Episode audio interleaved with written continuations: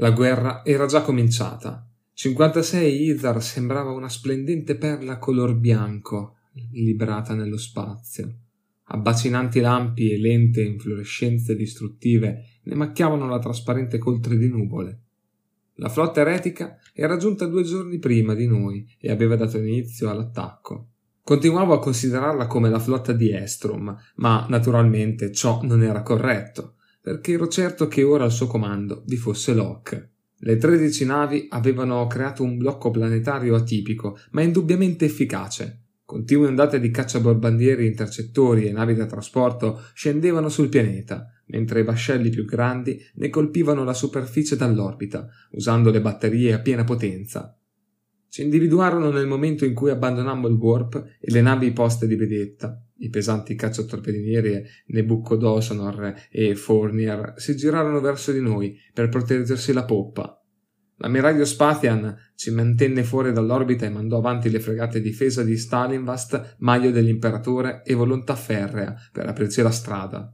A loro seguito inviò i nutriti squadroni di caccia e ordinò alla Vulpucula di attaccare l'ammiraglia nemica, il pesante incrociatore Leoncoeur.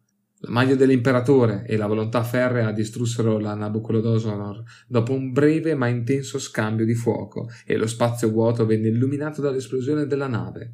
La difesa di Stalinvast e la Fournier si esibirono in una lunga danza fino al momento in cui si urtarono, schiacciando le squadre di abbordaggio e le unità della sicurezza tra le lamiere degli scafi. Poi i due vascelli precipitarono, stretti in un abbraccio mortale. La vulpecula si gettò in avanti e vanificò il tentativo di allontanamento della Leoncoeur, subendo tre colpi al fianco e spargendo rottami ovunque. Giunta a tiro, la corazzata alzò i cannoni e vomitò sull'ammiraglia nemica una tale massa di fuoco da farlo esplodere come un astro morente. Con difficoltà, la vulpecula virò lentamente e cominciò la caccia a lungo raggio delle navi nemiche che si trovavano più prossime all'atmosfera planetaria.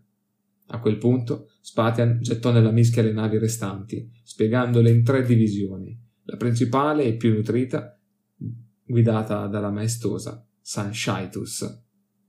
Le distanze si ridussero rapidamente e lo spazio nei pressi di 56 Izar si tinse di fiamme e scie di siluri.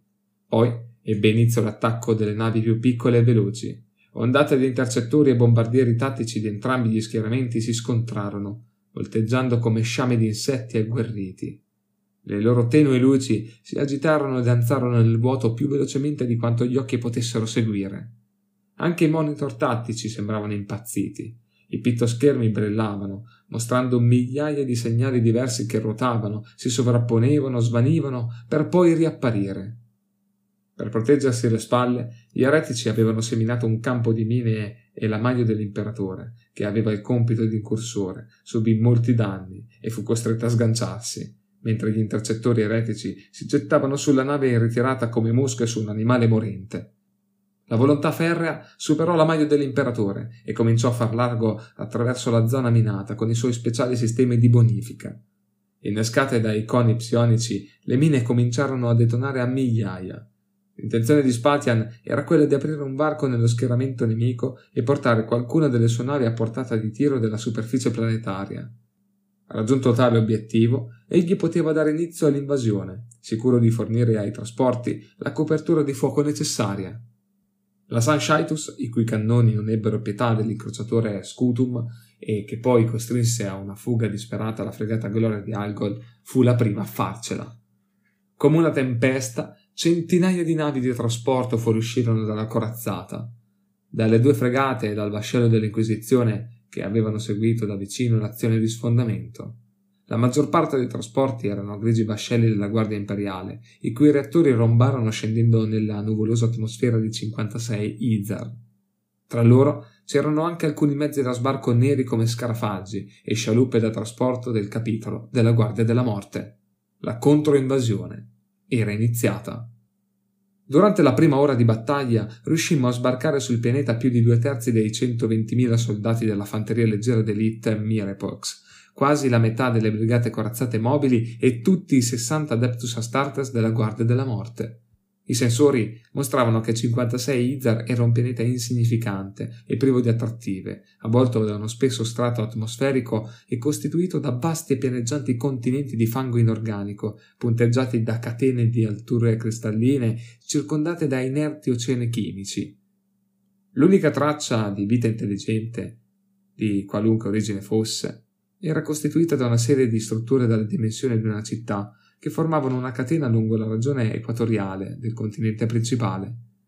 Dall'orbita era praticamente impossibile individuare la natura e la composizione di tali edifici, ma gli eretici avevano concentrato le loro forze di invasione sui tre più grandi e l'ammiraglio Spatian aveva puntato su quella zona, supponendo che il nemico non avrebbe perso tempo ad attaccare aree disabitate. Le perdite furono ingenti. La rotta di avvicinamento era piena di intercettori nemici, micromine e fuoco di contraera dalla superficie. Ma tutto questo era il risultato dell'arte bellica degli umani. Non c'era, infatti, segno della partecipazione dei Saruti. Alle spalle della forza principale di sbarco venivano le squadre dell'Inquisizione, cinque unità d'assalto specializzate addestrate per eseguire i militari attraverso i varchi che venivano aperti per occuparsi degli obiettivi principali, come la cattura e l'uccisione dei cospiratori eretici e la distruzione di qualunque esemplare rimasto del Necroteuco. Io ero al comando di una delle squadre, le altre erano capitanate da Endor, Shongard, Molitor e dal primo inquisitore Rorken in persona. Vok era troppo malandato per partecipare all'azione e il suo inviato Heldane aveva il compito di accompagnare il gruppo di Endor. La mia squadra, denominata Purga 2, era composta da 20 fucilieri di Gudrun, Biguin e Midas. Ogni inquisitore era stato affiancato da un membro degli Astartes. Con me c'era uno Space Marine della Guardia della Morte chiamato Gilar. Fishing aveva fatto richiesta di unirsi a me, ma era ancora troppo debole per le ferite e le operazioni che aveva patito, e a malincuore aveva dovuto disoderlo, lasciandolo a bordo della corazzata con Emos, che non era affatto un guerriero. Il nostro mezzo, una nave da trasporto della Guardia Imperiale, lasciò la Shansaitus subito dopo Purga 1, al comando di Lord Rorken. Compimmo la pericolosa discesa seduti nelle poltrone gravitazionali degli alloggi delle truppe. Mentre scendevamo, gli uomini di Gerrus cantavano a squarciagole inni di battaglie imperiali come veri veterani. Le loro uniformi gudrunite standard erano state potenziate con una nuova corazzatura presa dai magazzini della flotta e sulle maniche, accanto al simbolo del 56 fuciliere di Gudrun, avevano cucito anche l'emblema dell'Inquisizione. Erano di buon umore e ben determinati, incoraggiati, credo, dalla fiducia che avevo mostrato nel selezionarli. Madorthin mi aveva confidato che durante il duro addestramento essi avevano ottenuto risultati ben al di là della media. Le esperienze avute fin dal loro arruolamento ad Orsay li avevano rapidamente temprati. Anche Biquin aveva subito notevoli cambiamenti da quando l'aveva incontrata su Hubris. La superficiale, egoista ragazza di piacere era diventata una donna dura e seria, che sembrava aver finalmente trovato la giusta vocazione. Si era gettata in quella nuova avventura con la massima dedizione e io vedevo in tutto ciò un considerevole miglioramento. Molti vengono chiamati al servizio del nostro amato imperatore e molti desiderano farlo. Nonostante le difficoltà incontrate nella vita, Elizabeth Bequin aveva mostrato di essere degna e sicuramente l'esperienza vissuta sull'altopiano aveva costituito il momento cardine della sua trasformazione. La vista del cadavere di Mandragor ne aveva esorcizzato le paure vestita di nero, con un'armatura attillata e un lungo manto di velluto, sedeva accanto a me, controllando scrupolosamente la carabina laser. Il castigatore l'aveva addestrata bene e notavo che i movimenti delle sue mani guantate si erano fatti abili e rapidi. Solo un ricamo di piume nere sul colletto del mantello tradiva il suo passato. Midas sedeva di fronte a me, piuttosto a disagio, Ero un pessimo passeggero e sapevo benissimo che avrebbe preferito stare ai comandi della nave da trasporto.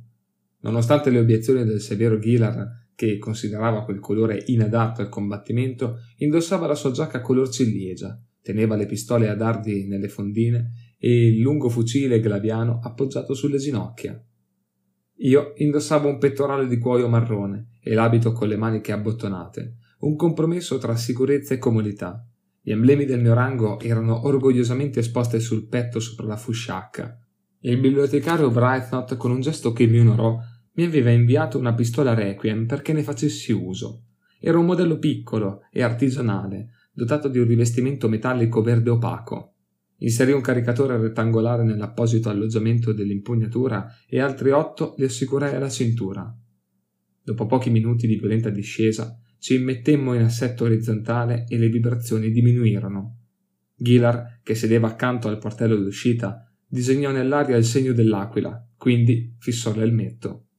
Venti secondi, annunciò il pilota degli altoparlanti della cabina. Superammo la coltre di nubi e ci avvicinammo alla zona di guerra tra fuoco e buio, viaggiando a piena potenza verso una delle città identificate dall'orbita. Il luogo era circondato da una serie di bacini simili a vasti laghi o riserve idriche. Il liquido in fiamme creava furibonde mura di fuoco che si innalzavano per chilometri. Dagli incendi scaturivano nubi di fumo nero che oscuravano la luce del giorno e la superficie del pianeta era illuminata dalla luce giallastra degli incendi e dal fuoco delle armi. Quando i reattori di frenata si attivarono, la nave da trasporto sussultò e prima di atterrare compì un ampio semicerchio. Gilar aprì il boccaporto con uno stridio metallico e la cabina fu invasa da fumo e aria fredda.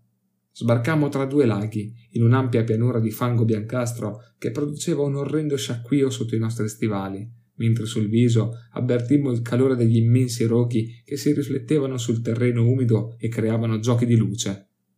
Vedemmo anche i rottami fumanti di un mezzo da sbarco, tra i quali c'erano i cadaveri carbonizzati di diversi Mirepox. Colpi di laser striavano il cielo sopra di noi. A chilometri di distanza si intravedeva la forma ormai familiare degli archi, le tetraporte, come erano state battezzate dai tecnopreti della flotta. Alcuni di essi erano stati abbattuti dal fuoco nemico. Al di là sorgeva la pallida facciata di un enorme edificio, la struttura a bersaglio, curva e segmentata come una conchiglia marina, sulla quale si notavano migliaia di segni lasciati dai corpi inferti. Seguimmo Ghilar in quell'aria che puzzava di vapori di carburante e di un altro odore molto forte, simile alla liquirizia, che non riuscivo a identificare. Purga 2 si schiera sulla superficie al punto 7, trasmisi attraverso il comunicatore.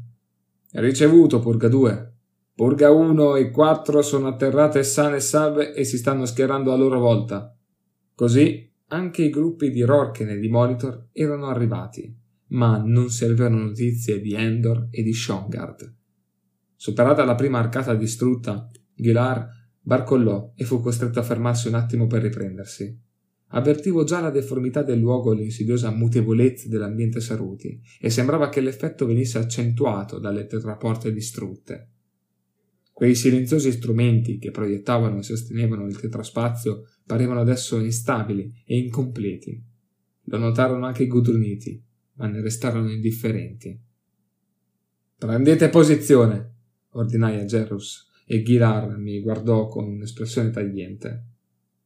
Hai bisogno di tempo per abituarti a tutto questo, fratello, quindi lasciami fare. Gerus e i tre gudruniti si posero all'avanguardia Anch'essi avevano qualche difficoltà e si muovevano in modo goffo, come se fossero ubriachi. Qui gli angoli dello spazio e del tempo erano piuttosto deformati.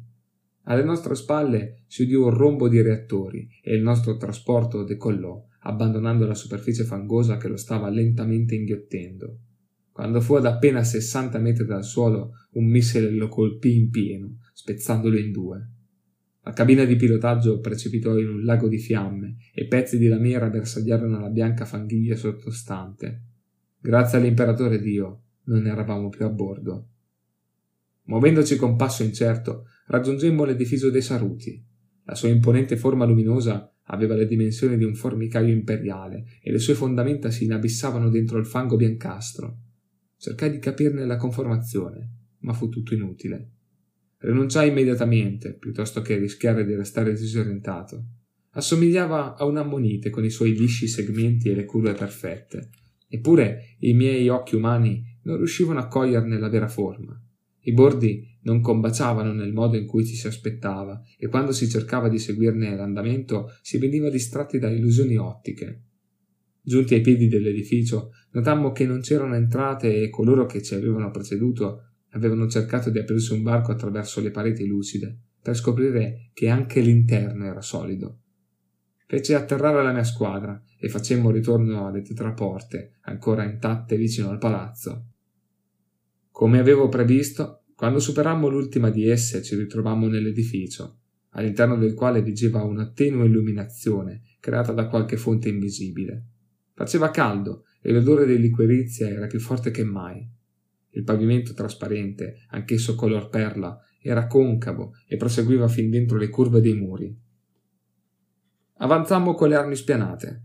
Il corridoio, e usa questa parola nel suo significato più ampio, sembrava descrivere una spirale, a una gigantesca conchiglia o ai canali dell'orecchio umano, ma in nessun modo avremmo avuto mai la sensazione di salire. Aprendosi in un cono a forma di corno, la spirale sboccava in una vasta sala sferica, della quale non era possibile determinare le esatte dimensioni. Sembrava un giardino ornamentale, oppure una fattoria. Sentieri argentati, tenuti sospesi da una forza invisibile, correvano tra contenitori sferici di liquido che ospitavano enormi cicadee multicolori e altre primitive piante bulbose. Quella vegetazione ci sovrastava, circondata da rampicanti e piante grasse, dalle quali gocciolavano fluidi. Tralci di vite e un ricco fogliame pendevano da invisibili fessure poste sopra i contenitori. Tra le corolle e gli steli di quella ciclopica vegetazione svolazzavano degli insetti. Uno di essi mi atterrò sulla manica, ma lo scacciai notando con disgusto che aveva cinque zampe, tre ali e nessuna simmetria. Seguimmo il sentiero d'argento che passava attraverso una tetraporta e subito dopo ci ritrovammo in un altro giardino interno, simile al precedente, con innumerevoli piante che fiorivano in bacini scolpiti. Le più alte, gialle code di cavallo venate d'arancio, raggiungevano gli 80 o 90 metri. Guilar lanciò un grido d'allarme e il suo fucile d'assalto prese a sparare. E a quel rumore che saliva dal sentiero argentato riempì l'intera stanza. I colpi fecero esplodere piante simili a zucche e sollevarono in aria foglie e radici. Qualcuno rispose al fuoco e udimmo il rumore di laser e fucili automatici. Dall'intrico di piante sbucarono i soldati eretici e ci attaccarono.